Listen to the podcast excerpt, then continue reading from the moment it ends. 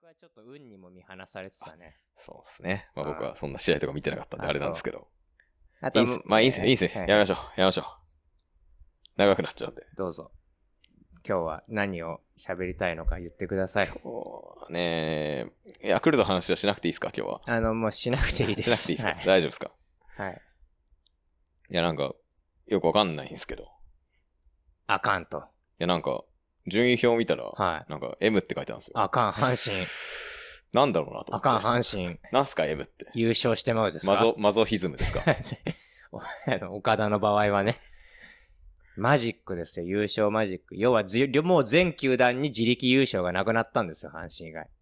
自力優勝ってさ、なんすか全勝しても勝てないってことそう、そういうこと。だから、要は阪残り神試合全勝しても、阪神の勝ち負けによって優勝の可能性がなくなったっていうことっていうこうんが、全球団それがなくなったそういうこと。うんと、ちょっとなんかま、マゾになるんですね。そう。要はだから阪神に全試合勝ったとしても、確かゆ順位がひっくり返らないのを自力優勝消滅っていうんだよね、確かそうねうん。はい。らしいっす。なんか。強いね。よくわ、なんか、したことないんで優勝とか。 2005年以来ですか。中3ですよ。ああ、そうだね。で、中1、中3でね、ポンポンと優勝したからね、普通なら、ね、もうちょっとね、ね何回も優勝見れたんじゃないかなと思ってからが長かったね。ね、12球団で2番目に優勝から遠ざかってるんですよ。 1番が横浜横浜まあ横浜か、98年以来か。はいで、2番がもう阪神なのか。はい。18年ぶりですよ。あ、そっか、ロッテは、ロッテと一緒なのか、だから。ロッテ2010は年を優勝としてあ違う換算してないでしょ。だから一緒でしょ、ロッテと。ロッテどは2005年はシーズン2位だったんだけど、あの時ルール上プレーオフで勝ったチームが優勝だったそかう、ら。だから優勝なんだよね、扱いは。そ今と違うんだよね、う。そそこう。がシーね。ズンの勝率1位だと多分ロッテまで遡るんだけど、その12球団でそういうことだよね一番遠いのは。だから今、同率で阪神とロッテが18年で優勝から2番目に遠ざかってる、2位ってことだよね、と遠ざかってる順位で言そうと。っすね。そういうことだよね。はい。いや、なんかもうわかんない。何したらいいのかなと思って。あのね、何もしなくて いい何んでもすよしなくていいんですか、なんか、したことないんで優勝。ただ心から応援してればいいんですよ。なんかまだね、1ミリも優勝するって思えない自分がいるんですよ。まあ、いもう大丈夫でしょ、さすがに。いやー、阪神やぞ。だってここで横浜阪にも連勝神したわタけでしイょガースや。ぞ。いや、大丈夫。さすがに、だって、V やねんの時はマジックはまだついてなかったんだよ、ね。マジックはついてなかったついてなかったんだよね。マジックつくのも18年ぶりですよ。ああ、そっか。あ、まそあうマジックは毎年143がついてるんですけど、ああ、そうですか。はい見てきましたけど。 143って全勝しなきゃ優勝にならないんですけどね。知ってます何ですか日本一早いマジックテント毎年してんの知ってあ、るど、どこだっけそれ。あま大あ阪でやってんだっけ尼崎のあそうだそうだ三郎、三郎と商店街で。行ってきましたけど、僕この間。すごいよね、その、なんだろうね、そのタイガースへのさ、思いというかさ、その、いや、俺気になってんのが、うん。いや、まあ、この間そのコッシーに連れられて、行ってきたんですよ、玉ヶ崎はいサンロード商店街に。はまず、びっくりしたのが、動くんすよ。日本一早いマジック点灯って。うんうんあれ、なんか、商店街の屋根からぶら下がってるだけかと思ったじゃん。うん。なんかね、動くの。ウィーンっつうーんって、なんか往復してんの、ずっ と。回転しながら往復してんの。よっぽどあれだね、阪神に入れ込んでるというかね、命をかけてらっしゃるんだね、ほんで、あれって、要はそのさっき言ったマジックの定義から言うと、うん。まあ、シーズン開幕時に143がつくっていうのは、まあ、嘘じゃないですか。まあ、本当はね。うん。ううんん。で、あれ、なんか、律儀に一勝するごとに1個減らしてんですよ。うん。開幕戦で勝ったら142になってるんですよ、多分。うんうんうん。で、僕が行った、えーっとね、なんかこの間ね、あ、そうそうそう、そう7月の16日にあの、山下達郎の今、シャツを着てますけど、あ、それ達郎なんだ。はい。あ、本当だ、達郎って入ってるわ。あで、7月16日の時点で、ろ63だったんですよ、うん。マジック。うんうん。だ多分、おそらくその1勝するごと一に、個消してって1たんで。勝もしくは1分けで多分1個うんうん消しだてろうね。るんだろうなと思うんだけど、そうすると、リアルマジックの時に計算が合わんくなるじゃないですか、うん、絶対。そうだね。うん。うんうんその時が見たかったなっていう。あ、変わる瞬間がね。そこがすげえ減る瞬間が多分あったあはずっなんでたすよんだろうね。ぐろ50いくつから20いくつに変わる瞬間があってっいうたん瞬だろう間ね。があったのをちょっと見たかったなっていう。それだけなんですけうど。んうんうんいや、でもこ、ね面白いな、こそれう。動いてんですよ、なんか。これ面白いな。 面白い面白いでしょ、これ。うん。すげえな、これ。まあ、尼崎だとね、もうおしお膝元みたいなもんだもんね。そうっすねうん。で、タイガースってすごいよね。だってなんか観客動員も今あれでしょ世界でなんか4番目だかとかなんでしょ確か。ああのね、スポーツ、プロスポーツにおいてでしょそうそうそうそう。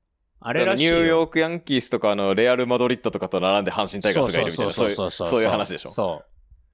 あの、あれらしい。だって今もう巨人が全然なんか、でも、プロ野球ってすごいんですよ。うん。それで言ったら、プロ野球で阪神が一番だけど、言うてそんな抜けてないんですよ、阪神あが。あそうだね。割と、まあ、僅僅差っていうかまあ、ね、毎試合だからほぼ4万人とか、どこの球場も大体入っててる。かね増えてきた。すごく。すごく増えてきた。うんそれやっぱあの、森谷さんの嫌いな WBC 効果もあったんじゃないですか。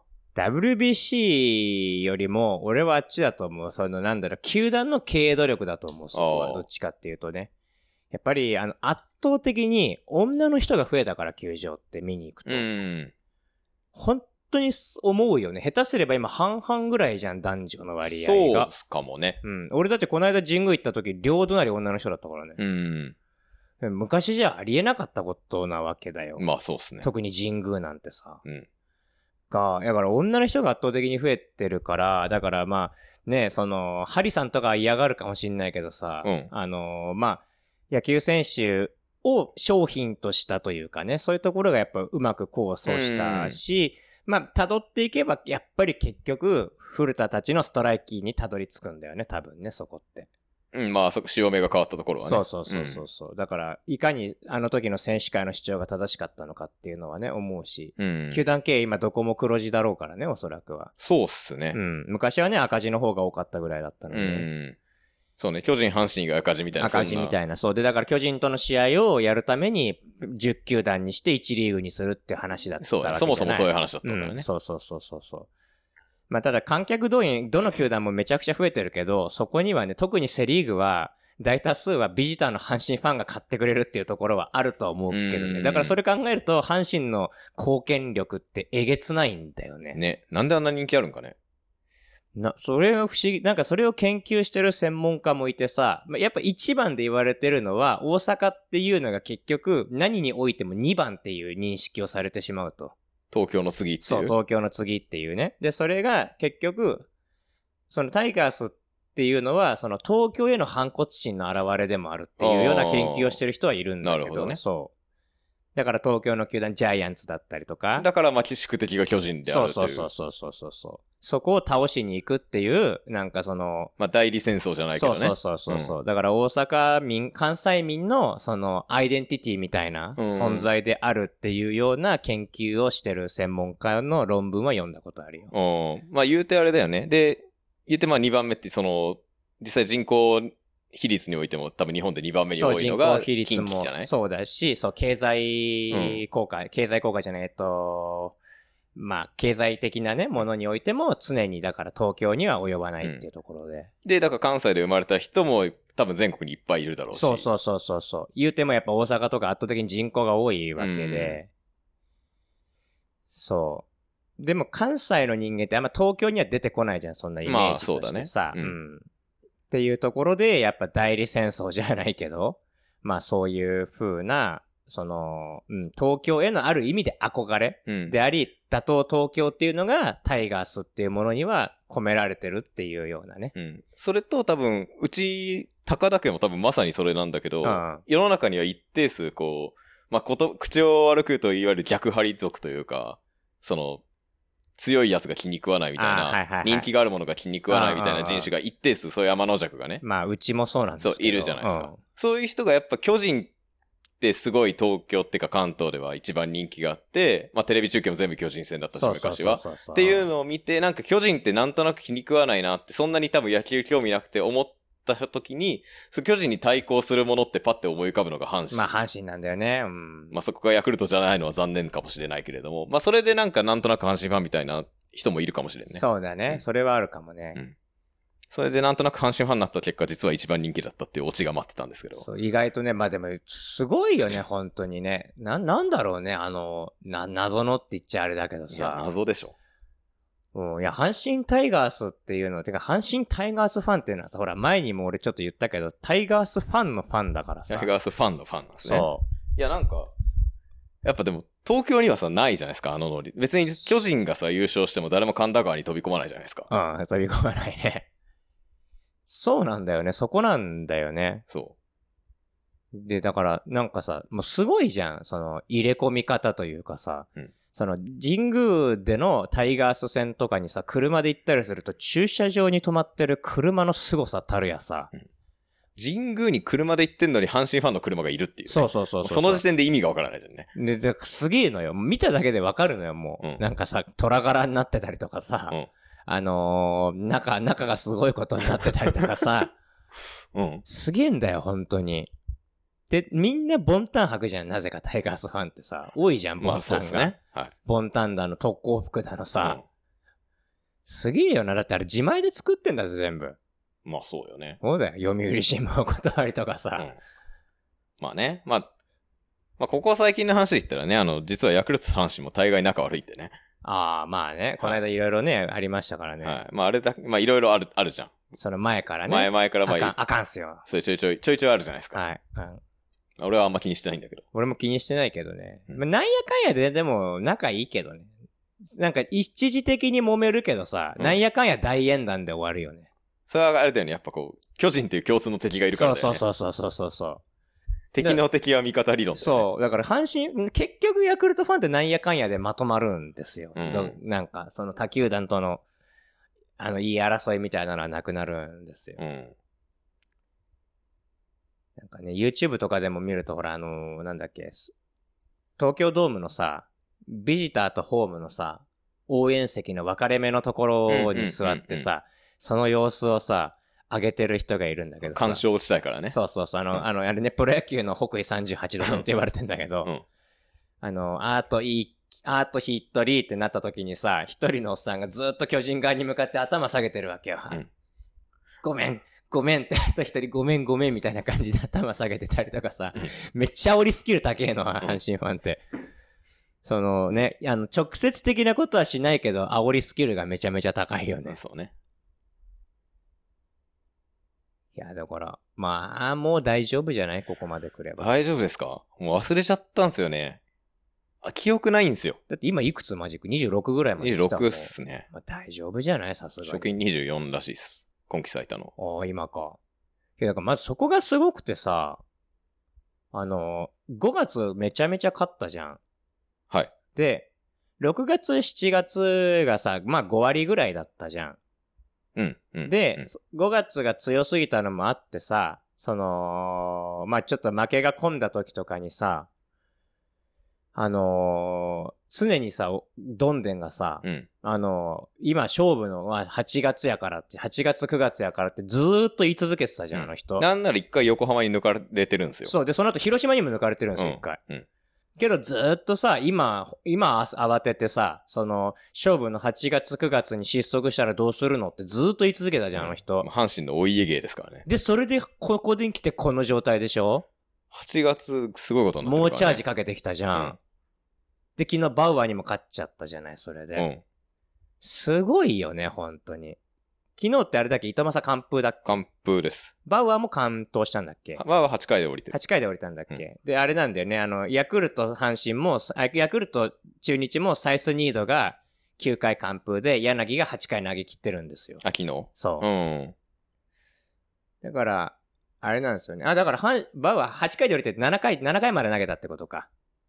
7回2失点で降板したってことか、バウアーは。うん、違う違う。だって横浜でやってんだもん。 8回まで投げきっ、あ、そうか、ホームゲームじゃない。うん横浜のホームだから、そうか、うん絶対にあんのか、9回表が、うんそういうことか。だから、すごいよね。昨日ってなんかみんなすごい長いイニング投げてんだよね。うん。今、今のプロ野球では考えられないようなことが起きてたんですよ、昨日。ね伊藤正は2安打1打点だしね。ああれ、糸正がに上げてんの、1点うは。ん。そうか。いや、でも、あれだね。強いよ、本当に。いや、なんか、すごい、素直に、うん。すごいなってい思っや、たのが。まあ、どんでんすごいよね、本当に。いや、なんか、何がすごいって、うん。マジでなんでこんな強いのか分かんないんですよ。うん打線見てくださいよ。で、3割は今一人もいないの一か人もいないです結ね。局まあ、中野が行ったり来たりしてる。ね、近本もね、なんやかんや怪我したりなんだ、ね、 2割7分ぐらいしか打ってない、しかもあー。とも。2割あ、ちょっと上げたか。いや、まあね、だから打線、数字だけ見たら、めちゃめちゃ弱だっいし。て、あれでしょチーム打率5位かなんかでしょ確か、うん、で、ホームランが巨人の半分ぐらいしか出てないんだよね、確か。うん。そんだけ打ってる巨人が4位っていうのも、うーんって感じではあるけどさ。なのに得点一番多いんですよ。だから、そういうやっぱ、もう一言であれだよ、采配のうまさだよ。そこは野球のうまさだよ。もう采配のあれ。ですか。采配のあれと、だから単純に、この間取った時も言ってたけど、阪神の選手は野球がすごく上手くなってるよね、そういう意味で言うと。うん。で本当にね、数字だけ見たらマジでね、なんでこんな強いのかね。まあ、ピッチャーはよう抑えてるけど、わからないですよそれねもね。でもエラーも一番多いんだよ。まあ、球場がね。結局ね。結局エラーも一番多くなったしね。でも、それでも、見れるエラーじゃないまだ。いや、そう、最近そうでもないで去す。年みたいなさ、去年までのさ、おいおいっていうのは、その、いや、最近ね、ちょいちょいある。ある、うんでも、あれだと思うよ。その、なんだっけ、月を確実に取れるようになってるのはものすごいでかいとう思うよ、それでーもん。。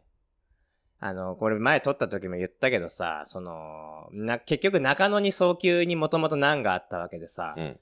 中野に送球がに難があって、しかも中野が別に格別肩が強いわけではなかったから、うんっていうところで、そのセカンドに飛んでったのは、しかもセカンドも糸原だったわけじゃない、それで。うんっていうので、ゲッツー取れなかったっていうところを、結局やっぱ、中野セカンドに回したことと、あと、まあ、木浪がさ、謎にいいことによってさ、そうだよねうんここまで持つとは誰も思ってなかった。今2割8分ぐらい打ってるもんまだ打ってんだよまだ打ってるからね。うん。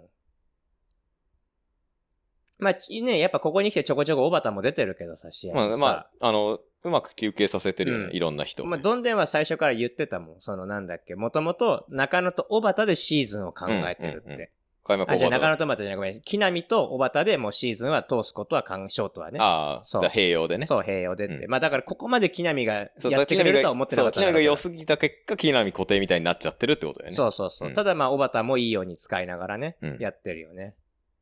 だから、ほぼほぼ固定でずっと出続けてるのは今、中野ぐらいか。あと、中野大山か。中野は12球団で2人しかいない全試合フルイニング出場の1人です。そうだ。だよね。はいもう一人誰今。中日の岡林。あ、岡林か。うんなんか、怖い、怖いというかもう、困惑しっぱなしですね。ああ。マジで。あの、優勝経験がなさすぎて。まあ、そっか。はい。でも打撃、打撃何回も言うけど、は18年前よ。うん。中3の時の記憶そんなないしさ。まあまあまあしかもその18年前で15歳でしかも野球見始めて2年目とかよ。あー言うて記憶なんかないですあー、あーよ。あーあー。そうだよね。うんそれでいき、ねあれだもんね。しかも、優勝争いに食い込む、あ、2021年があったのか。まあ、優勝争いはちょいちょいしてるけど、まあ、いつも夏場に失速してあー終了するっていう V やねんに始まり、前もね、VR 年もそうだし、2021もそうだったし、ね。 2014もそうかな、あの、和田で CS 行った時も。あ、和田で日本シリーズ行った時も。ああ、はいはいはいはいはい。そっかそっか。でもなんか結局さ、あのーそれこそさ、2014年のさ、ソフトバンク対オリックスじゃないけどさ、うん。ああいうような状態までは行ってないよね、結局ね行っ。てない。だからもう最後の最後まで9月の下旬になっても争ってるみたいなことはない。ないよね。もう途中で結局ずるずるずるずるそう降りてってって、なんやかんや最終的には巨人に独走を許してみたいなことが多いよね。だから言うてまだ8月21日でしあょ。あだから信じてないんですよ。まあマジックついてるから、まあ、マジックまあ、まあ、ほぼ決まりだいとや思もううけど。マジックなんてね、もう切れかけの蛍光灯みたいなもんですからね。ヤクルトあれですからね、去年マジック53っていうのが点灯しましたからね。去年あれだったんで、ヤクルトが史上最速のマジック点灯をしたんですよ。うん。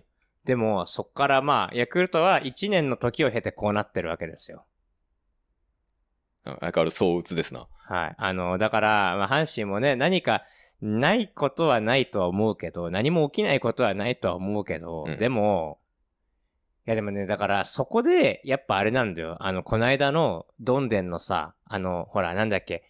今、京田が何かやるためにバトルがつくじゃん。あうん枕に、うんで、今、今度バトルブロックだっけ、うんバトル2位ですか。バトル2とか言われてんじゃん。まあ、あれ絶対に、あれはダメなんだけど、うん。あれの時に、どんでんが猛抗議しに行ったじゃんうん。でさ、次の日の試合の時に、笑顔でわざと審判と握手しなかったの知ってる、うん知ってる知ってる。ああいうのやっぱ、ああいうところだよね。うまいんだよパフォーマンスがねそうそう。で、あれ選手もすごい引き締まったろうしさ、うん。審判にも緊張感が走っただろううし、ん。お客さんもやっぱあれ見てさ、おおって思うじゃん。うん。あのおっさんうまいんだよ、そういうところがめちゃくちゃ。で、あれでなんかね、あの、連盟がもう動いたらしいからうねんう。ん。今日のニュースになってましたうね。んうん。いや、だってあれ絶対守備妨害だね。いや走塁妨害だもん、あれ。俺だってはじ、あの、よくあるんですよ。だから監督が抗議して、判定に対して監督が抗議して、後日 NPB に意見書を提出するっていうのはよくあることなんだけど、うん。うん。その意見書が通ったとこ俺初めて見たもん。あ、確かに。大体なんか受理されてそのまま、それっきりじうんゃん。うんうん。はいはいはい、うんはいはい、みたいな感じで。前にさ、あれじゃなかった。広島の幻のホームランもだいぶ経ってからだけど、一応それあ、あが、ったっけそうあったんだよ。広島が、あのホームランがホームランだったら、広島 CS 行ってたっていうあー悲しすぎる時があったんだけどうんう。んまあでも珍しいことだよね。うんうんあのめめったね、にあることじゃないよね。ね、誰かさんじゃないけど、基本的には検討しますで終わりだからそうね。そうそうそんうそあれだね。だから、あれもすごい上手いなと思ったし、京田のあれは、京田もそうだし、相手選手のためにも絶対にやっちゃ、何より本人のためにもやっちゃいけないよ、今後はう。うね。んてか、あれでは怪我すんの強打だからねうん、そうそうそうそうそそうう。でもね、相手からしたら怪我させてしまったになってしまうそうわそけで。うそうそう。あれ、強打ね、それこそ前十字とか行っててもおかしくないからね。そうあれでしょ、熊谷、わざと失速を落としたって言った、言ったんだよね。熊谷だ確っかてね怖いもんね、それはね。あれは怖いよ、うんこ熊谷だって下手すりゃ怪我すっからね。そうそうそうそうう。だから、あそあのどんでんの抗議の仕方はうまかったね、すごいね。なんかちょいちょいそういうね、やっぱ、あ、監督経験長いんだなっていうのがね、うん見えますうよね、ん。で、やっぱ野球をよく知ってるなっていうのがね。なんでオリックスってじゃあああだったんだ。まあだからオリックスの時はもうだって、はっきりともう球団がやる気なかったって言ってたもん。うん。でも、あれだからね、オリックスで育てた選手すごいからね、結局。そのクローザーやってた金子千尋を先発に回して、うん先発で結果出てなかった平野をクローザーに回したんだよ。ね。そう。とか、結構すごいことやってるんですよ、あ確のかに人。でね、交流戦でオリックス優勝させたりとか。うん。で、こオリックス時代によく言われてるのが、キャッチャーにめちゃめちゃ文句を言い続けてたっていうね。うん。あれ、伊藤光干したのってどんでんだっけえー、っと、それは西村か。も西村じゃないそとうか光を干したのは、っと前か、どんでんそう、だから日高。高とかいた頃よああ、そっかそっか。あ、ん日高嫌ってたね。そう、そうそうそう。うん。シドニー鈴木をやたら重用してたんだっけああ、そう、でも、引き続きにも文句言いまくって2軍落としたりとかして、キャッチャーにはすごい厳しいことで有名だったんだよ。そのどんでんが梅野のことをめちゃめちゃ評価してたわけよ。坂本と梅野のことを評価してたわけよ。まま殺されたんですけど。うん、すいません。まあまあふ、あ の、藤波さんの一件があるんで、まあ、おあいこだと思ってくださいよ、そこは。ちょっとね、そ、その件についてはちょっと後でね、言いたいことがあるんですけど、今、阪神の話をね。あ、はい。でも、俺が今、なんだっけ、8月ここまで好調な理由としてね、思ってんのは、桐敷でかいよ、ものすごく。ルーキー桐敷ですか。ルルーキー、ルー2年目、 あれ ?2 年目だよね、二年ル目ーキーって本当は。いないルーキーじゃね、桐敷って本当は。ーキー桐敷の覚醒ですよね。あれすごいよね。いや、タフだよね、本当に。うんあれ、2イニング行ってくれる左なんてこんなありがたい存在いないぞ、本当に。ね。うん。で、防御率1点台だからそね。う。いや、桐敷大きいよね、うん本当にね。見極めがうまい。もともと先発タイプだったから、桐うん敷。去年、だってルーキーで開幕3戦目先発そうしてだよ、たし、うん、今投げてた。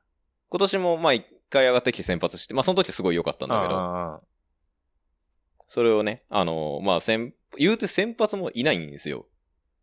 まあ、そうだあの、ね。両エースとして期待されてた2人が今年ダメだから、そうだね。青よく柳ないな、青青柳柳と西ね。西がダメなうんので、だから先発も実は足りて、まあその分なんか謎の覚醒をした2人村が上と大竹がね。うんいるから、まあトントンなんだけうど、ん。言うてまあ先発の駒足りてないから、桐敷をそこであえて後ろに回すっていうね。んまあ、いわゆるね、その絶対的なエースって言える存在が正直今、実はいないんだよね。村上と大竹がね、その、すごいな、いい投球してるけど、まあ、あれはあくまで偶発的なものでさ、うん。でしかも関東能力ないしね、2そ人うとも。軸として考えられるピッチャーが今いないんだよね、うん本当はね。その、あれがね、その、なんだろう、広島の前剣とかみたいなさ、うん広島時代の前剣みたいな、ね。絶対的エースみたいなのがねそうそうそうそう。大事な試合は必ずこいつに任せるみたいなのは今いないんだよね。うん青柳がそのはずだったんだけど、うん本当はね。で、今だから西、西じゃない、西純也の方も入ってるのか、一応。西純也は入ってるね。青、そ村上、大竹、うん西純也、ビーズリーでしょ、今確かう。。ローテ入ってるのはビーズリビーズリーとー。伊藤正。伊藤正か。うんで、あと、まあ、青柳が一応投げたり投げなかったうりん、そんな感じ。だよね。まあ、確かに先発もね、6枚、5枚だもんね、現実的にはね。今ね計算できるのは計ね。算できるのはね。そうだよね。しかもさ、これ、で村上もともと当初の計画だとローテ入ってなかったわけじゃん。うん。これ、でかいよね、本当に大ね。竹だってそうですよ。現役ロフトだからね、大竹なんか。おたけでもあれでしょなんだっけもう、もう開幕時点ではローテ入ったんだよね。開幕ローテにには入ってた。うん。まあ、現役ドラフトなんて誰取れるか分かんないし、監督だってあれらしいじゃん、なんか。監督って参加しないんでしょ現役ドラフトって確か。まあ、基本的にはあれだよね。あの、フロント主導フだロよントね。主導なんでしょあれって。いや、いいの取ったよな、本当に。いやこのこの話前もしたかもしれないけど、欲しかったんでしょそう、本当ずっにと欲しかったんですよ、大竹。うん昔から。二方トレードで取った時から欲しかったんですよ。あ、はいはいはいはい。二方じゃなくて大懐竹かが、しいな。まだいるかいるの、一応。応。二方じゃなくてえ、大日本いるのまだ。一応います。チーム最年長です。あ、いるんだ。はい。一試合も投げてないんで多分クビだけど。あいやー。はい。ー優勝おめでとうございいます。やいやいやいや、マジでね。まあね、マジック一桁になるまではね。まあまあね、まあ油断わからしませんよ油断はね、しない方がいいでしょうけど。でも、監督が油断してないからでかいよね。いや、なんか俺、すごいなとって思うのは、うんよくさ、まあずっと言ってたじゃんその勝負は夏だかうら、んその夏にスパートかけるために、今じゃないみみたいなこそうそとう、を無理をしないってね。言ってたじゃうんん。でも言うてさ、ゲームじゃないから、テレビゲーム、そうそうそうそうそうそうそう。じゃないしさそうそう自分がプレイするわけでもないじうゃん。ない。そう、なんか石使ってパワーアップとかできるわけじゃないからね。そういうのってさ、本当にコントロールできるんだっていう。すごいよね、本当に。だってね、一人一人のさ、人間がさ、やってるチームスポーツのさ、チームの調子をさ、コントロールできるのそっうていね、う。本当だよね。どういうことって思うよね。うんでも実際さ、やってのけたじでやゃん、そやれってのを。けちゃったんだよねそれを本当に。その、しかも毎年阪神が絶対沈むって言われてる、まあその、ロードね。そう、今はあ、まあ京セラドーム使えるとはいえ、うんそのホームに帰れないっていう、その、ロードで、で、夏の暑い時期でっていう時に10連勝したわけじゃないですか。そうなんですよ。あ、そう、可能なんですか、そんなことが。っていうねね。それが一番びっくりした。しかも10連勝のさ、反動来るかなと思ったら横浜にまた勝ち越したそじうゃん。、う。そう。で、もうこっからはさ、もう、5割でいいわけじゃん。いそう言うたら。そう、そうなんだよ。うん。だから、岡田、岡田采配が見事すぎるんなんだよ。かね、いや、これ本当にそんなことできるんだなってマジで思った。うん。で、テルもここに来て当たり始めたでしょ それはないで。す。でもちょこちょこ打ってるでしょ、テルも今。いや、全然、そ それに関してはないです。 2割だって3分ぐらいでしょ、い今。わゆる2部っすね。割2割2分かね。まあ、全長岡より打ってるからいいよ、全然。いや、でもだからそれもよ。うんで、阪神が優勝するために絶対不可欠なのは佐藤輝明の覚醒って誰もが思ってたはずなんですよね。佐藤輝明が覚醒して、で、2年連続最多勝の青柳が、で、去年なんか投手3冠ですよね。そうだね。もう、2年連続最多勝で投手3冠って言ったらもう球界を代表するエースと言ってもいいぐらいの存在じゃないですか。うんうんそれが今年防御率4点台でさ、全然ダメだもん全ね。然ダメって、うだからその、だからその投の主軸と打の主軸が軒並みああダメな状況でこれっていうね。外野もね、薄いしね。まあ、近本を怪我しちゃったしね。う。そう。森下が夏場にかけて良くなったてのか、が。そう、そこなんだよ、そういえば。森下がなんか妙に打ち始めたんだよ、そういえば。あれはね、近本が骨折したおかげなんですよね。なんかね、あれ。近本が骨折して、森下が代役でセンターをやってた。センターやったねうんだよね。2、3週間。うん、やってたね。そこでどっちに転ぶかなと思ったら、あの、覚醒したね、そこで。いやプロ初ホームラン、スワローズが献上しましたかうら。ん。森下って、もう、ものすごいプルヒッターなの。あだからプロ入りしてから、まあ、今年プロ入りだけど、あプロ入りしてから、多分オープン戦含めて、最初の、まあ、オープン戦含めただから最初の20安打ぐらいって多分全部ショートより左とかなのよ。あ超絶プルヒッターだったのが、ここに来て逆方向に当たりが出るようになってきて、あ器用なバッティングするようになってきたってのはでかいー。何かを悟ったのかうな。ん。ね、ノイジーもね、スタメン結そ構うノイ外ジーれは外れたりしてるもんね。ノ最イ近いや、てかノイジーは普通に打ち出した。今、6番に下がったんだよね、ノイジーがね、まあ確か。だから5番、5番、6番を出るとノイジーで入れ替え入れ替えてる感じだよね、。入れ替えって今ね。うん。うんで、ノイジーもあの、阪神ファンのヘイトを一心に受けてますけど、うん実は夏場めっちゃ打ってる。今打ってるよそうね。で、しかもだって打率今どれぐらいの位置 ?2 割5分ぐらい。 2割5分までい上ってるげでしょシーズン打率率2割5分まで上げてきたから、うん多分今月だけは3割5分ぐらい打って打るはず。うでんね、なんやかんや木浪がめちゃめちゃ打っててさ。そあと、接戦に強いよね。あ、そいこ、一時交流戦で、あのー接戦でね、ことごとく湯浅だ岩崎だが、ね、打たれて負ける試合が続いたじゃないですか。そう、そう、そう。湯浅もいないんですよ、だって。そうそうそうそうそう。だから期待されてた選手は正直ことごとく、そう。ダだかメらなんで。エースと抑えと4番が軒並みうんいないんですよ。で、そこであれでしょあのーそ、そこで出てきたね、別の人たちが結局活躍してるわけだよね。うん。まあ野球ってそういうもんなんだよ。ヤクルトがほら2001年に日本一になった時もさ、うん。川崎健次郎が抜けたのに、川崎健次郎とハッカミーが抜けたのかな確か。20勝ぐらい去年、その前の年に上げてるピッチャーが抜けたのに、うん優勝したりとか、広島もほら結局前田が、前県が FA 移籍、メジャー行った次の年に優勝したじゃん。うん。とか、わからないもんなんだよね、本当に。まあ、巡り合わせだよね。巡り合わせだでよもそれ言ったら、本当に例えば2000、よく言われてる、2021年の阪神はさ、あああの、あヤクルトと1ゲーム差っていうか、1勝差ああで優勝を逃した阪神は、あの、もう FA してからずっと2桁勝ってた西が、あと1勝してれば優勝してた。だかああ、そうね、っていうそうね。言われてるしうんうんら今年の青柳なんか俺その枠だと思ってたもんね。うんうん青柳さえ良ければ今年優勝したのになって言われる枠だと思ってたんだけどうう、うんうんだから、なんか、もう一言で言えばみんなで勝ってるよね。うん。組織で勝ってるよ。で、それを作ってんのは、まずあのおじいちゃんだし、うん。あとやっぱ結局平田ヘッドだよね。うん。多分有能なん、すごい有能なんだと思うよ、平田が。ね、いつまで平田がやっとるんやと言われつつも、うん。やっぱ岡田、平田の並びが有能なんだと思うよ、俺は。んやっぱそうなのかね。うんかつての星野島野のような。そうそうそうそうそうそうそう。あと、あれもじゃあなんだっけ、あのーで、打撃コーチが今今岡なんだっけ。今岡。で、投手コーチが久保田安藤でしょ、うん。そこもバランスが取れてるんだよね、結局ね。うん。うん、なんかすごい、うまい、うまくいってるよね。まあ確かになんか、奇跡的に勝ち続けてる部分はあるとは思うけど。ある。だって中継ぎも、まあ、岩崎が、抑え、えっと、岩佐に勝って、抑えに入って、岩崎が今めちゃくちゃすごい。いい。ね。うん。防御率0.8とかなんだけどど。うしたんだろうね、本当にね。でも勝ちパターンのピッチャー言うて、岩佐だもまあ、防御率2.2とかだから、うまあいいけど、まあ悪いいけどね、絶対的ではないから、ね。ではうんカジヤもそんぐらいなのよ。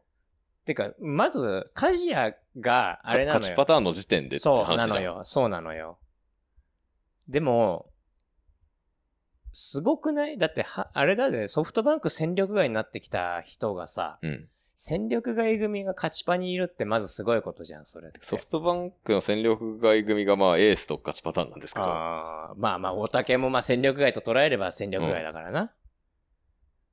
あとなんだっけ、ほら、あのーまあ、岩貞をあそこでね、岩貞だって当初先発をね、やらせるってって言ってたのに話だったからね。ね、結局後ろに回して勝ちパターンあーのセットアッパーだしね。あーうまいんだよ。だから、今やることなすことをうまくいって、そこに桐敷が出てきたんだよな、その前そのう。ね。そうあと、島本の復活ね。あ、そうそうそう、島本ね。う。うんんで、もともとその前に石井がいたわけだよね。石井、そう。石井も一眼が最小格してきま最した。近来たよね、怪我治ってね。で、馬場が良くないんだっけ、結局。馬場はまあ、まあ、敗戦処理というか、あれやね。まあまあでも一定評価できるピッチングはしてんだよね、とはいえ馬場もね2点台だからね。あーうんなんでしょうだからその強かった頃の阪神のが結局戻ってきたんだよねそのだからさそうだ、JFK の後ろに SHE がいたっていう。さじき原とかでしょ、うん、佐木原、橋本、エグサがいたっていう、勝勝ちパターン以外のピッチャーも、良かった他球団なら勝ちパターンみたいなっていうことでしそょう。そうそうそうが戻ってきた感じだよね本当にね、うん逆に、あの、勝ちパターン全員そのレベルって感じだけどね、今年あは。ーその JF 絶対的なセットアップはいないけど、でだからそこをうまいこと回して高るよいね、高いレベルでみんな安定してるっていうね。だから特別勝ちパって決めずにやってるよねやってる今正直ね、うんそのだから9回の岩崎以外はもううん。結構ねあの流動あと、ケラーか。あ、そう、ケラもいんのか。ねこの間の試合、岩崎なんかベンチ外して最後ケラ使ったんだよね、確かね。そう、それも徹底的にやってる。3連投したピッあチャーはもうベンチ外すあーって休養っていうのはそうそうそうもう徹底的にやってるよね。まあだから時期が時期だからっていうのもあるんだろうけどね。しそ、れはあ、の、シーズン始まる前に言われてた、あの、久保田を壊した岡田だから投手陣やけの花にされるぞっていうのは、覆してるよねう。ん。いや、つい、でも強いよ、やっぱ。なんでだかわかんないけど、勝てなさそうだもん、パッて見たときに。もうなんでだかなわかんんなでい。なんだろうね、あれなんでだかわかんないけど勝ってるもん。は。ファンもなんで勝ってるのかわかんなうい。ん。別にね、大山も圧倒的な成績上げてるわけじゃないしねで。圧倒的な成績を上げてる野手に関しては誰もいないんですよ。もんね。うん。それこそだから規定3割もいなければ、うんホームランを、ホームランだって一番打ってる大山が14本だし、うん、で、次が打率2割3分の佐藤なわけでしょ。。そうまあそうだよね。まあね、そりゃ甲子園だからホームランが出づらいっていうのはね、あるかも、ある加味したとしたって少ないよね、それでもう。ね。でもなんかここ一番でタイムリーが出てるイメージはあるんだよな、ある結局。うん、ある。うんっていうのと、試合の後半に強い。強いね。うん試合の後半にめちゃくちゃ強い。その先発を引きずり下ろして中継ぎを打って勝つっていう試合がめちゃくちゃ多い。ね。うん。すそれは思うわ、すごい。それやっぱり、あのー、どんねんが言ってたそのフォアボールをみ選選べって言ったっていうのが多分効いていてうん、先発に球数を投げさせて、あの、6回、7回で下ろして、そうそそうねっから出てきた中継ぎを叩くっていう、ファーボール確か今12球団トップとかなんで、ね。一番多い確か。うん。それなんでだか知ってるちなみに。んこれどんでんが、まあ半分笑い話で言ってたんだけど、うん球団にファーボールの査定上げるように頼んだらしうんいよ。うんだから、今までよりもファーボール取った時の、要は給料が高いらしくて。だからその、全然波に乗れてない佐藤輝明も打率2割2分とかなんだけど、意外とフォアボールは選べてるかそう出塁ら、率は案出外いいっていうね塁はしてるんだよね。だからそこまで穴になってないというか、か最悪、まあ1試合に1回は出てはくれるみまあたいな。言うても怖えしな、テルが打席いるとな、うん変に甘いボール投げたらね、勝ち込まれそうだかうらん怖いっていうのはあるだろうけど、そういうところもうまくいってるよね。うんやっぱ選手起用もうめえしな、それだな、本当に。まあ島田帰りだけは分かんないっていうのは俺もよく分かったけどさ、最近さ。わかんない。あ、いや、おご理解いただきました。なんか、なんかの時に思ったんで、島田帰りがエラーして、同点かなんかに追いつかれたあったあった打席うでん島田帰りゲッツーかなんか食らった時があっうん、て、もうあいつ立ち直れねえぞみたいな時ね。ああ、こいつは終わったなって思ったの。うん。でも結局その試合勝ったんだけどね、確か阪うん、神。勝った勝った。島田泣いてたもん。そうそうそうそうそう、見て、あ、でもいいチームだなと思ったよね。うん。いや、あれはだから、まあ、まあ、うまいよな。だから、本当に組織としてうまくいってるよな。っていうチーム同士の日本シリーズになりそうだよね、今年はね。いや、どうすかね。優勝するんすかね。優勝は大丈夫な気がするけど、ワンチャン CS でこける可能性はあるかもね。短期決戦の弱さに定評があるんでね。ん。阪神タイガースはね。短期決戦と秋の弱さに定評があるんで。そうね。いや、だからまだね、まだでしょ。7ゲームついてるけど、まあねうんでもまあそこで秋を見据えてさ、本当にチャージかけなかったっていうのがすごいよな。さっきも散々言ったけど。うん。いや、だから、てか、チャージってかかるんだ。そうそうそうそうかけようと思ってかけられるんだっていうあ。ー。何なんでしょうね。本当にでも岡田の就任会見見たときに、この人シーズン中に亡くなっちゃうんじゃないかと思ったけどね、正直ね。見た就任会見。もう喉詰まっちゃって全然声出てなかった時、大丈夫かと思ったのいやこんなんでシーズンさ、夏場とかベンチとか入ってて、この人生きていけんのかねっていうさ。マジ死ぬんちゃうかみたいになってたよ ね。就任会見の時のさ、マジであの、あれを聞いてほしいわ、あの声の詰まり方。はい YouTube、YouTube 貼っときますんで。ああ。 Twitter に YouTube 貼っとくんで。で、アナウンサーにさ、皆さんイヤホンで聞いてくだあさの進行にさ、どうぞ、あの、水分取ってくださそうい。水飲んでくださいみたいなそうそうそう言われてんのがさ、い。ね。大丈夫なんかと思ったら、秋のキャンプから精力的に参加してさ、そう。あとインタビューずっと聞いてると、言うほどオーンって言わない。今、いやいやの方が多いよね。うん そうなんだよ。オン言わなくなってきたんだよ。オーンって言わなくなっちゃったんだよね。そうなんですよ。絶対いやいやって言うんですよね、あそのう人。。あの、そう。インタビュアーの質問に対して、そうですねって絶対言わない。そうそうそうそうそう。いやいや、そんなんって。そうそうそうそうそう。面白いね、あれね。で、しかもさ、今、あれだっけ、カンテレだっけ、そのさ、必ずさ、YouTube に、岡田の勝利インタビュー載せてんだけど、うん必ず登場してくるところから映してるんだ よ。それが有能って言われてんだよ、今。うまいね、阪神うまいわ。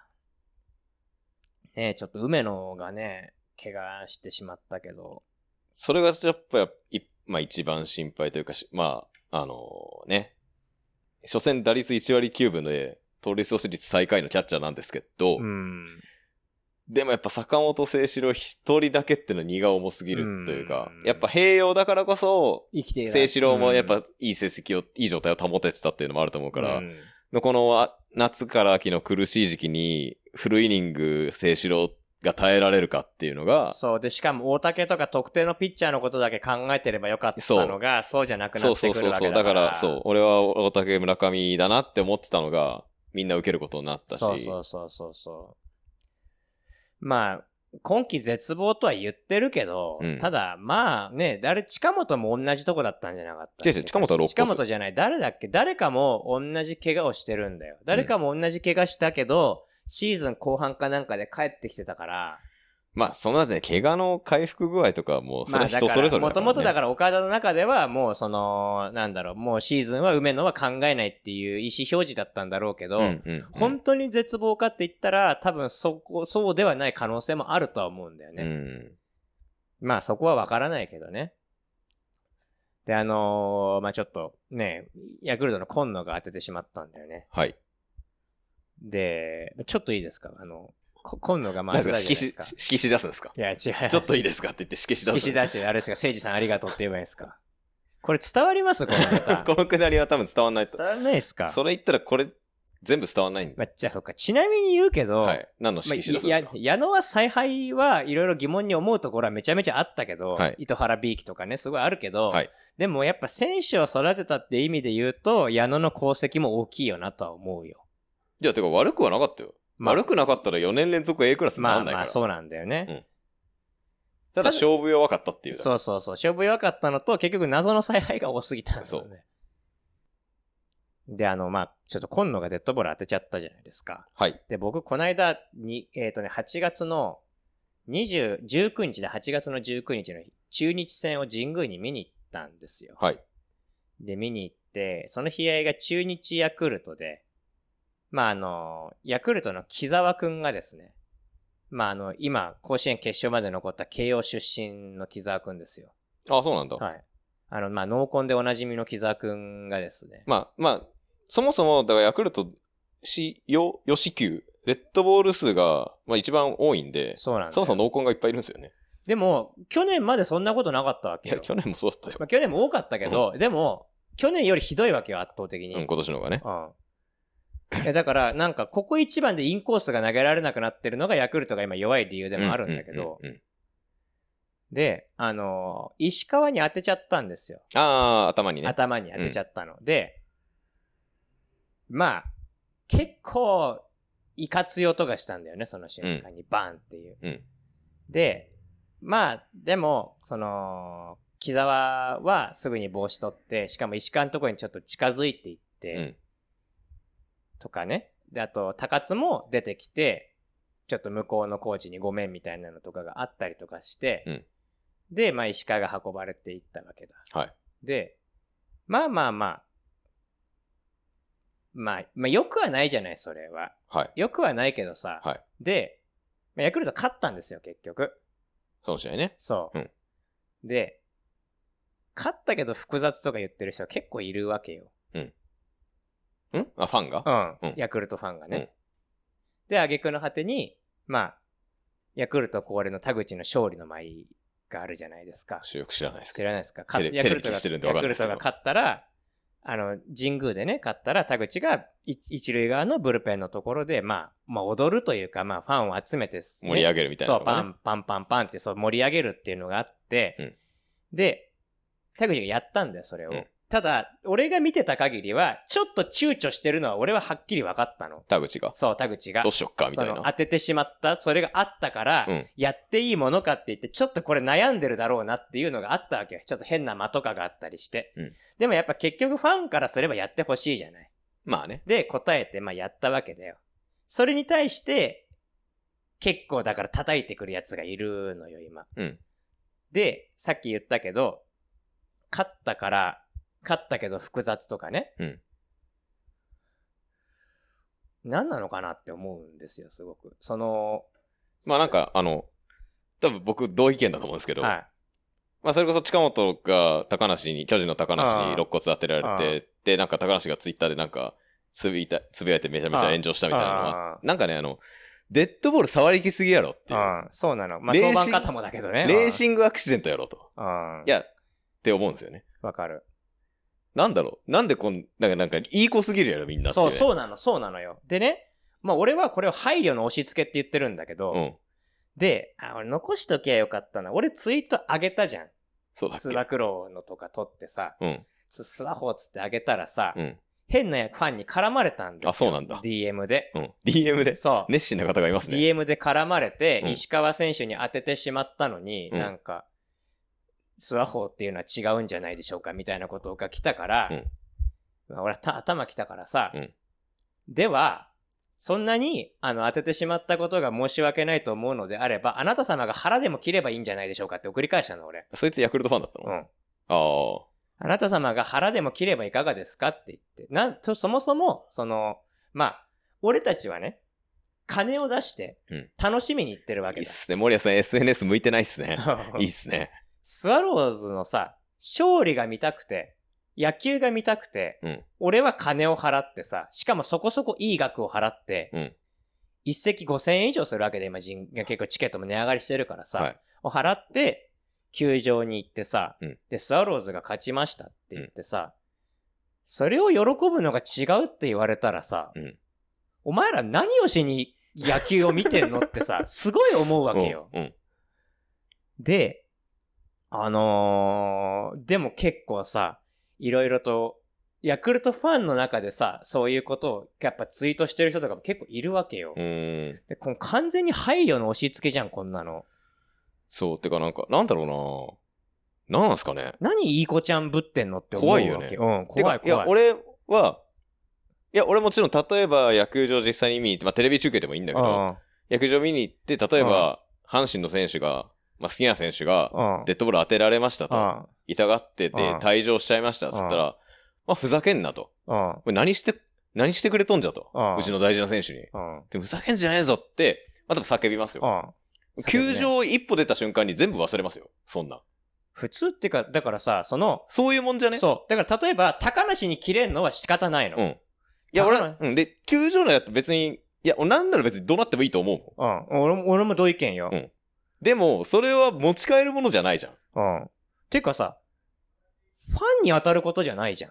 まあ、そう、そのファン同士でそうなるのも意味わかんねだえっし。て俺が当ててるんじゃないんだからさ。そうそうそうそうそう。俺が当てたから文句言われそてう、仕そ方う、なケいンよタ。ロウが当てたわけでも、そいつが当てられたわけでもないじゃん。そうそうそうそうそうそうそう。なのにさ、うんそうなってんのってさ、それってでもなんか野球だ、野球っていうかだけじゃないじゃん。今の世の中みんなそうじゃん特。この国な。そうこの国のそう、この特有がもうすごい気持ち悪くてなんか、で、こういうことあるんだなと思ってさ、うん、わざわざご丁寧に DM までくださるからさ 熱心ですなぁそう。で、くれるからさ、まあ、一応じゃあ返信しとくかと思ってさ、うんだから、あの、動画、チケットを買って、楽しみに行ったう私が、楽しむ権利を奪われる、う私の楽しむ権利を奪う義務、義理あの義務、あの、権利があなたにはあるのでしょうかと。うんであれば、その、それ相応のチケット代を請求させていただきますので、うんあの、ご連絡先を教えていただけますでしょうかと。うんなお、えー、なお、えっ、と、んそんなに石川選手に対して申し訳ないという気持ちがあるのであれば、うんあなた様が石川選手に、えー資金援助をするなり、まあ、自らの腹を切るなり、何かしらの行動で示せばいいと思いますって送り返したわけ、うん俺は。向いてないっすね、SNS。別に、だってわざわざ DM 送ってくるのどう思うよ、そ れ。うんで、ブロでブロックされたもん。で、いや、なんか変、変な返事が来たからう、ん。まあもういいやと思ってブロックしたんだけど、うんブロックして、まあ、それも消しちゃったんだけど、うん取っと いてやればよかったな。 いや、別にいいっす。見たくもないんだったらいいっす。いや、びっくりしたよ、マジで。いや、だからさ、もう本当にさ、なんか、すど、どう思うこれ。ど う思う いや、だから俺の意見は、だから、球場一歩出たら忘れるよって話だよね。てかさ、だからそれは怒るよ。そうそれは怒るしうん、怒るし、その、まあどうだろうな。ファンに押し付けるのって違くないそれを、うんで、なんでファンがそこを配慮しなきゃいけないのっていう。うん。な、なんなのって、勝ったのに何お通夜気分で帰ればいいんですかって話でねさ。そ死んだとかなら ね、そうそうそう話は別だけどね。そんなこと言い出したらさ、ヒーローインタビューだってできないしさ、うんヒーローインタビュー自粛すればいいのって思うし、うん応援団、応援団も結局さ、勝った後に二次会やるじゃん。うんそれに対して文句言ってる人とかもいてさ、うんいや、うん俺には分からないわ。だから田口の一田意見も、まあ、結構叩いてるのは他球団ファンなんだけど、結局。んまあ俺も、俺はそれも理解できないし、結局、だって田口はスワローズの選手で、スワローズファン、スワローズのために野球をしてるわけであってさ、うんでそれで貴様がそれをやってたら確かに問題だと思うよ、さすがに。うんでも、それをた、やっぱファンは求めてるわけでさ、それをさ。で、まあ、やっていいものかと葛藤しながらもやった田口がそうやってブーブー文句言われるってさ、野球場も住みにくい世界になったもんだなって思うよね、すごくね。なんか、何なんでしょうね、最近のこの綺麗さを求めすぎてるというかさ。ピュアなんだよ。うんで、やじ禁止とかって言うじゃん。うん。で、坂本のこともそうだけどね。うんまあ、種をまいたのは坂本ですからね。うんネタを提供してしまったのは坂本なわけで。はい。なんか、てかそもそも、ヤジをね、やめてくれって言うんだったら、まあ、その、成人君子でまず選手がいなきゃいけないんじゃないのとも思うし、うんなんかさ、その、子供が聞いたらどう思いますかって言うけど、うんむしろ、子供ってそんなにバカじゃないから、そうどうも思わねえよ。そう、てか聞いて、これは良くないなとかっていうのをうん感じるし、うんてかむしろそれを教えるのが教育だし、うん親といるならね、うん親が見に行ったなら、うん隣のおっちゃんが、うんくたばる読売とか言って言ったら、うんあんた真似しちゃダメだからねっていうのが教育じゃない、本来さ。うんその何でもかんでも、今プロ野球だけじゃないと思うけど、やっぱ特にプロ野球見てて思うのは、臭いものに蓋をしすぎてるよね、今ね。だから、このまんまだと、どんどんどんどん野球観戦ってつまらなくなっていくと思うう。ん。ただただ綺麗に静かに見てるだけの、何にも面白くない野球観戦になっていくんじゃないかなって思うよね。いいっすねうん。老害っぽいっすね。え老害っぽいっすね。そうですかいいっすね。ああ、なにお前はその方がいい のうん、いや、違う違う違う違う。だうかんら、あの、いや、だから、そうそういう考え方はもはやだから、老害なわけですよ。この世の中にあおいあ、てそうね。いうことね。うんうん俺は老害でいいです。はい俺は昭和気質の人は間い。です。別にいいと思いますよ。はいバトルフェイスしてますね。うん、だってムカついたもん、さすがに。いや、石川には申し訳ないよ、そりゃさ。うんでも、別に俺が当てたわけじゃないからさ。ね、話戻るけど、いいチームだね、そう考えると。そう、だからよく、このよくわからずに勝ってることによって、起こることが、うん。誰が MVP なんだと。そう、それふ、すごく不思議だよね。誰になるのか謎だよね。これ優勝、仮に優勝したら、誰だと思います ?MVP。 MVP? いや、俺個人としては、岩崎にとってほしいあー、ないだろうね。の。うん、でも、現状のことを考えると、うん。まあ、大竹か村上になるんじゃない今のまんまだと。野手からは選べないでしょ、正直。野手からあるとしたら、まあ、大山だろうな。まあ、4番だしね。うんまあ、でも、成績を考えると、ふさわしくはないよね、正直。絶対選ばれないけど、俺個人的には中野だと思ってるんですああ、けど。わかる。うん、それもわか、俺、それも思った。うん中野が3割残してくれたら中野な気がしなくはないけどね。そう。まあ、近本か中野。あ野手なら近本か中あ野。あ、ああ。投手なら、まあ、で、大竹に関しては規定も載ってないからね。そうだ、結局乗ってないんだっけ、まだうん。村上は規定載っ乗てるけど。ど、シーズン当初ほどのすごい感じではなくなってきたから、って考えると誰もいないんですよね。パリーグはだって今年はもう俊平太が独占だろ、多分。ああ、そうだね。うん。まあ、だとしてさ、そうね、阪神からだと。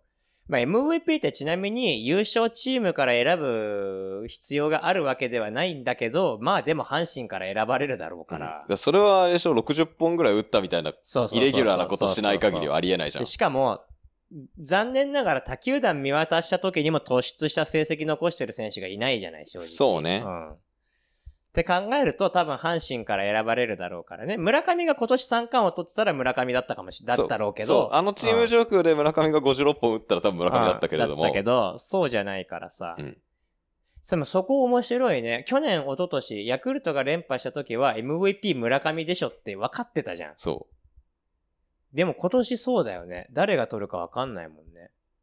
いや俺としては岩崎にあげてほしいけどな。岩崎にあげるのっていうのはすごいいろんな意味で意味のあることだと思う。価値のあることだと思うから。うんうん。沢手が取ったんだっけ、リリーフ投手では。浅尾も取ってる。浅尾も取ってんのか。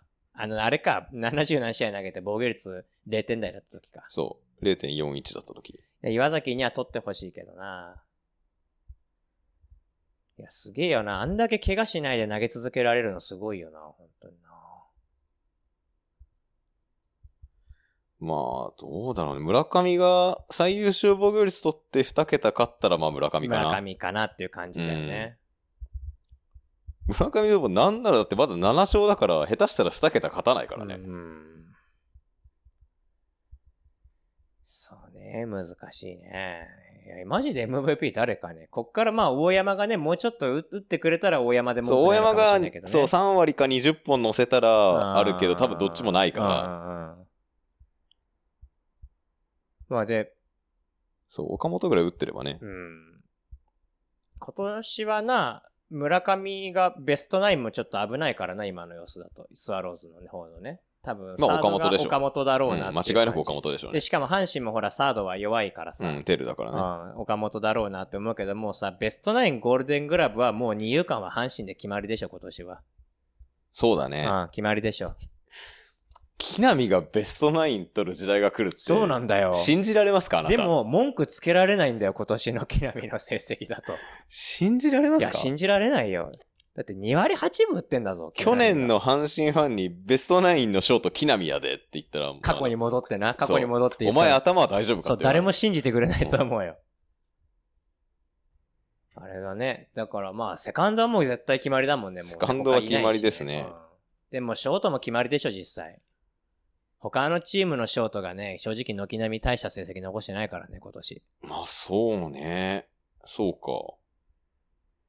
そうね。さそうまあ、坂本も試合出てないしな、あんまり。そう、なんか怪我したりね、まあ戻ってきたからちょっと当たってはいるけど、うんまあでもね、まあはっきり言っても全盛期の活躍はないし、規定は乗ってないはずだし。乗ってないね。ううんん。門脇と併用みたいな感あじとやだっぱもんもねう。心象悪いしね、坂本はもうはっきり言 って。そうね。うんでね、外野も、まあ近本がね、あと戻ってきてどうなるかにはよるけど、ベストナインはほぼほぼ阪神で決まりだと思うよ、今年は。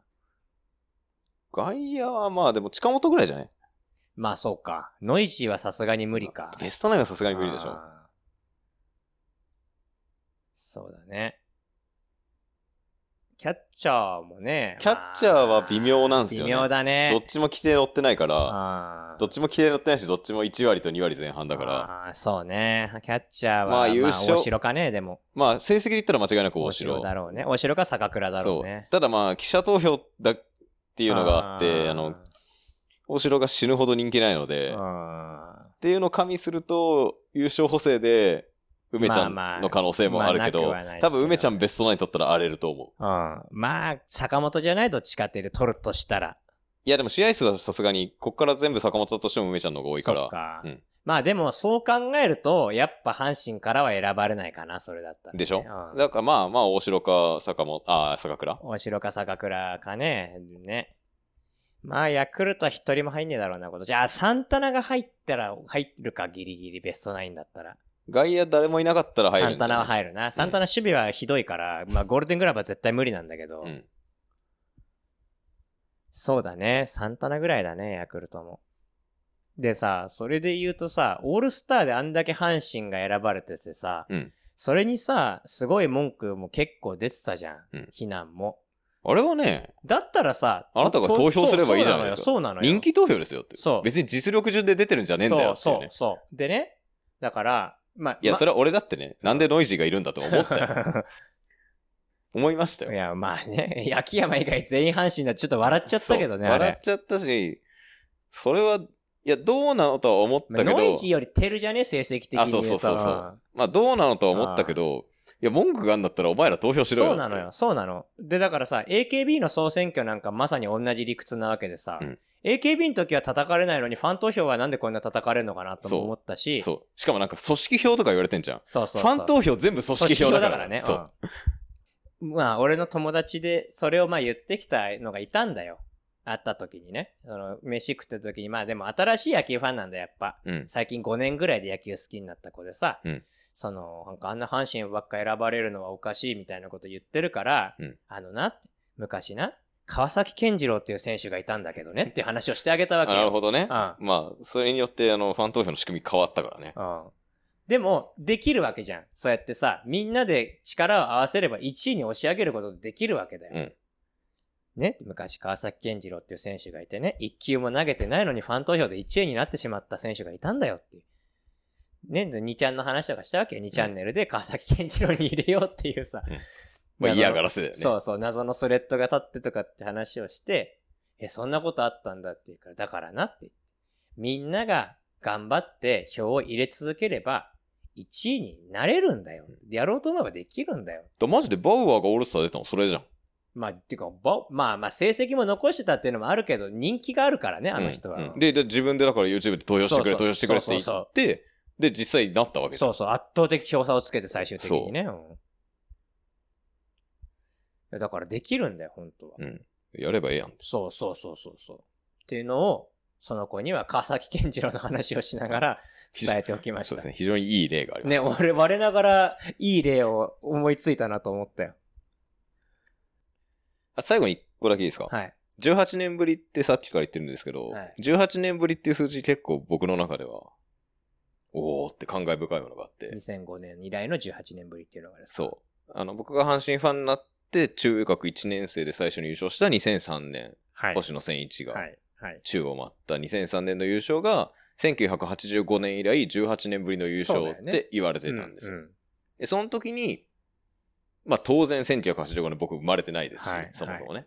18年ぶりでだって俺13歳だったんだから。うんでその時にやっぱ18年ぶりの優勝って、まあ大阪がすごいニュースで、うんそれこそ、あのほらカーネル・サンダースの呪いが解けたああだーの、ね。 うん道頓堀川に虎大発生だの、ああい。ろいろ言われてたんですけど、っていうのを見て、やっぱその18年前のことっていうのを結構やってたんだよね、ニュースとかで。うんうんうん。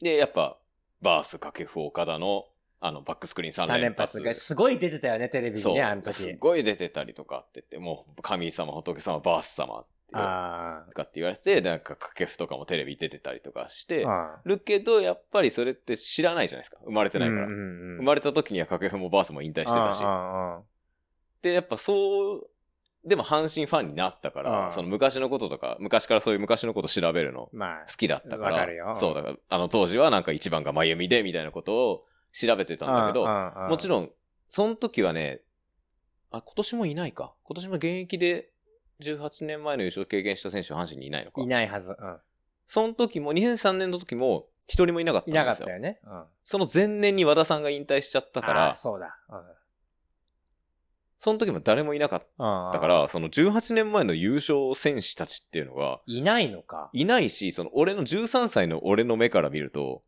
お本当に神様に見えたのね、バースとかが。ああだってもう、見たことないし、引退した選手、その昔のその、ザラザラの映像でしか、要はさ、出てこない人なんて、ああなんかもう空想 上の神話の中の話みたいなああ風に、で、すごい神格化するじゃん、その、大人の阪神ファンもその、そうなんだよ掛ね。布はすごかったぞみたいなことをすごい言ってるから、なんか逆に見てないことによる神格化がすごい進んでて、その、っうんていう目で、今の若い子は赤星とか今岡とかを見てるのかなってちょっと感慨深い。ああ、はいはいはい。俺はでもやっぱ2005年の優勝はさすがに中3で、言うても記憶結構あるから、うんうんその赤星がどういう選手だ、赤星もちろん大好きだったし、うん。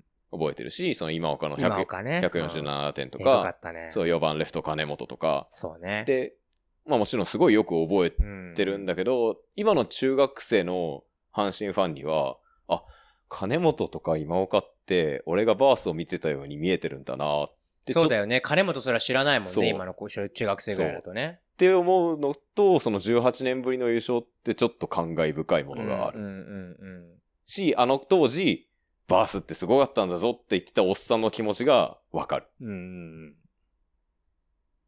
やっぱ、近本ももちろん大好きだけうんど、いや、センターの守備は赤星の方がすごかったんだぞって言いたいおっさんの気持ちはいわかが、るうんうんはいはいあるやんそれあだなんか、そういう意味でその、久しぶりの優勝が18年ぶりっていうのがちょっと自分の中で感慨深いっていうのがあります。また、しかもね、あれだろうしね、それでなったらさ、18年ぶりに優勝ってなったらさ、うんその当時の選手たちが結構テレビに出ることにもなるだろうしね、鳥谷だ、なんだっていうのが結構テレビに出ることになるだろうし、藤本はまだコーチでいるんだっけいる、三塁コーチだ。うん結構、あの時のメンバーが阪神コーチで残ってんだよなそう首脳陣にはすごい残ってる残ってんだよな。うんで、だから、それ以外の金本だったりとか、鳥谷だったりとかさ、あとは、まあ、じゃあだって、18年前の優勝監督を当時の選手が固めてるんですよ、首脳陣。そうなんだよ。てか、監督が一緒なんだよ。まず、そうまずそこがすごいんだそよ。こがまずごすごいし、うん首脳陣を当時の主要な選手がみんな固めそうてなるんっだて、なよ。んかドラか、かっこいいんだよ。かっこよくないそう。で、またそれを選んだのがあのおじいちゃんなんだよ。そなんかかっこいいんう。だよ、なそんかこがすべて。かなんかストーリー性があるよね。そうなんだよ。だから今年の阪神見てて面白いのよ。うんその当時の、で、一番にだから呼び戻してるのがまず平田なわけじゃん。うん。うん。で、だから岡田平田のセットになってさ、うん2005年だってほら、どんでんがさ、あの、球審の、あれは、誰だっけな、切ったかだっけあ名古屋ドームです名か古屋ドームの時うん9.7決戦は。うんうん北川にさ、切れて走ってった時に平田がさ、必死に止めてあれだよね。間に入って平田がタックルしたことになって、うん平田が退場したんだよそうね。そうそうそ うそう。で、あのコンビが帰ってきてさ、あの二人を筆頭にその当時の選手たちが集まってきて若い人たち、優勝を知らないメンバーを教えてる、支えてるっていうさ。うんそりゃ阪神ファンはね、湧くよ、そんなも ん。うんそうなんですよ。そう。で、やっぱ、これはスワローズのファンだからこそ余計思うけど、なんやかんや、やっぱ外部コーチより内部コーチの方が思い入れあるから、まあ、それどはしてもそう。うん。うん。だからやっぱね、その、まあ我々ぐらいの年齢になってくるとさ、うんコーチ見てる方が興奮するじゃん、うんはっきり言って、っうんうんていう状況だしね、今。だから阪神は今湧いてるんだよ、すごい。強いだけじゃなくて。そううんいやだからね、あの、20年越しにあの頃のおっさんの気持ちがすごいわかるな。そう、わかる。それはすげえわかる。だから結局、結局だから、選手もコーチもファンも、あのおじいちゃんの手の内で転がされてるんですよそうだね。うん結局。っていうのをすごく感じるね。だからやっぱ他球団のファンでも阪神は見てて面白い今。やってる野球のレベルが高いし、うん。うん。なんかね、その、川端慎吾に申告敬遠したりとかさ、やってる野球のレベルが 高いからさ。うんいや、だから、まあ、やっぱ今年は阪神が優勝して、文句を言う他球団のファンはいないと思う、正直。あありがとうございます。ああい一部は別よ。一部のあの、はい配慮税は別よ。うん配慮税はきっと阪神優勝したらなんか豪雨災害になった広島に配慮しろとか多分言い出すから さ、配慮税は別だけど。。はい うん。あの、他球団はもう納得だよね、正直。あの、あの野球をされたら勝てねえよ、そりゃ。っうん。て思う。 はい。じゃあ、じゃあ次回は優勝記念特番ということで、特番ということでやりますか。ノックおろしの読書から始め読書る。から始まって。 とりあえずあれしよっか。じゃあ、最後にうん MVP 予想だけしておこうか。じゃあ、せっかくだから。はいど一人ずつじゃあ上げて、あれしましょう。それで終わりにしましょう。 MVP。うーん。迷うね。そうなんだよ。こんなに MVP がわからない年って珍しいんだよ。さっき言ってたけど。僕からいいですかはい、どうぞ。近本浩二で。お、近本でいきますか。はい。まあ、俺は近本が選ばれても、何の不満もないです、はい素晴らしい成績の残してるしね。はい。えー、まあ、俺は、なんやかんやでやっぱ岩崎でいきます。岩崎。はい。ないとは思うけど、うんうんうんあの、希望を込めて岩崎でいきままあす。誰がなっても文句はないです。うんうんはい。ノイジー以外なら文句はないです。島田海里。島田海里以外なら文句はないんで。はい。まあ、か、まあ、大山かね、どうなるかわかんないけど、まあ、我々はじゃあ一応このお二人はいということとにいうこしとてでおきましょう。はい。ということで、えー、はい、8月の立川しおり、森谷健太郎さんで、あ、なんか宣伝することありますかなんか、特にはあれなんか9月、この間、この間だいぶ前ですけど、なんかあー9月はいにはいリサイタルがあるとかないとか、リサイタルっちゅうか、なんかオペラに出演することになったんですよ。はい。で、まあ、その朝霞市のね、オペラなんですけど、朝霞市、あ、はい。埼玉の朝埼霞玉の朝霞ですあのね。自衛隊しかねえ朝霞の、ホンダもありますよ。あるわ。はい。確かはい。まあまあいいんですけに。ど。はい。で、あのーまあ、朝霞の方でね、オペラに出演するんですよ。で、なんか、結構そのいろいろと力を入れてるところらしくて、はいなんかバスのね、朝霞走ってるバスに、なんか俺の写真とか今載ってるらマしジくてでさ、うん今度見に行くわ。らしいんだよ。なんうかんその要はだから、チラシが広告が出てるらしくて、あ、ラバスにラッピングされてるわけじゃラない。ッピングはされてないさすがに。なんか、そんなの嫌だよ。俺拒否するよ、そんなもんは全力 で。見たいわ。チャリンコで走ってたらなんか、ケンタロウに抜かれるのなんか、嫌だな。やだわ。やだな俺もやだわ、そんなもん。で、なんか乗ってるらしくてさ、はいなんか、朝霞のですね、9月30日なん9で月すけど。 30日。はい。はい。はい。朝霞市民会館、まあ、夢パレスっていうんですけど、はい。っていうところでですね、コウモリという作品に出演してはい。おりまして、はいこれが本当はもともとはドイツ語の作品なんだけど、はい。日本で上演されるときは、日本語で上演されるの一般的に。はいなので、今回も日本語なんですよ。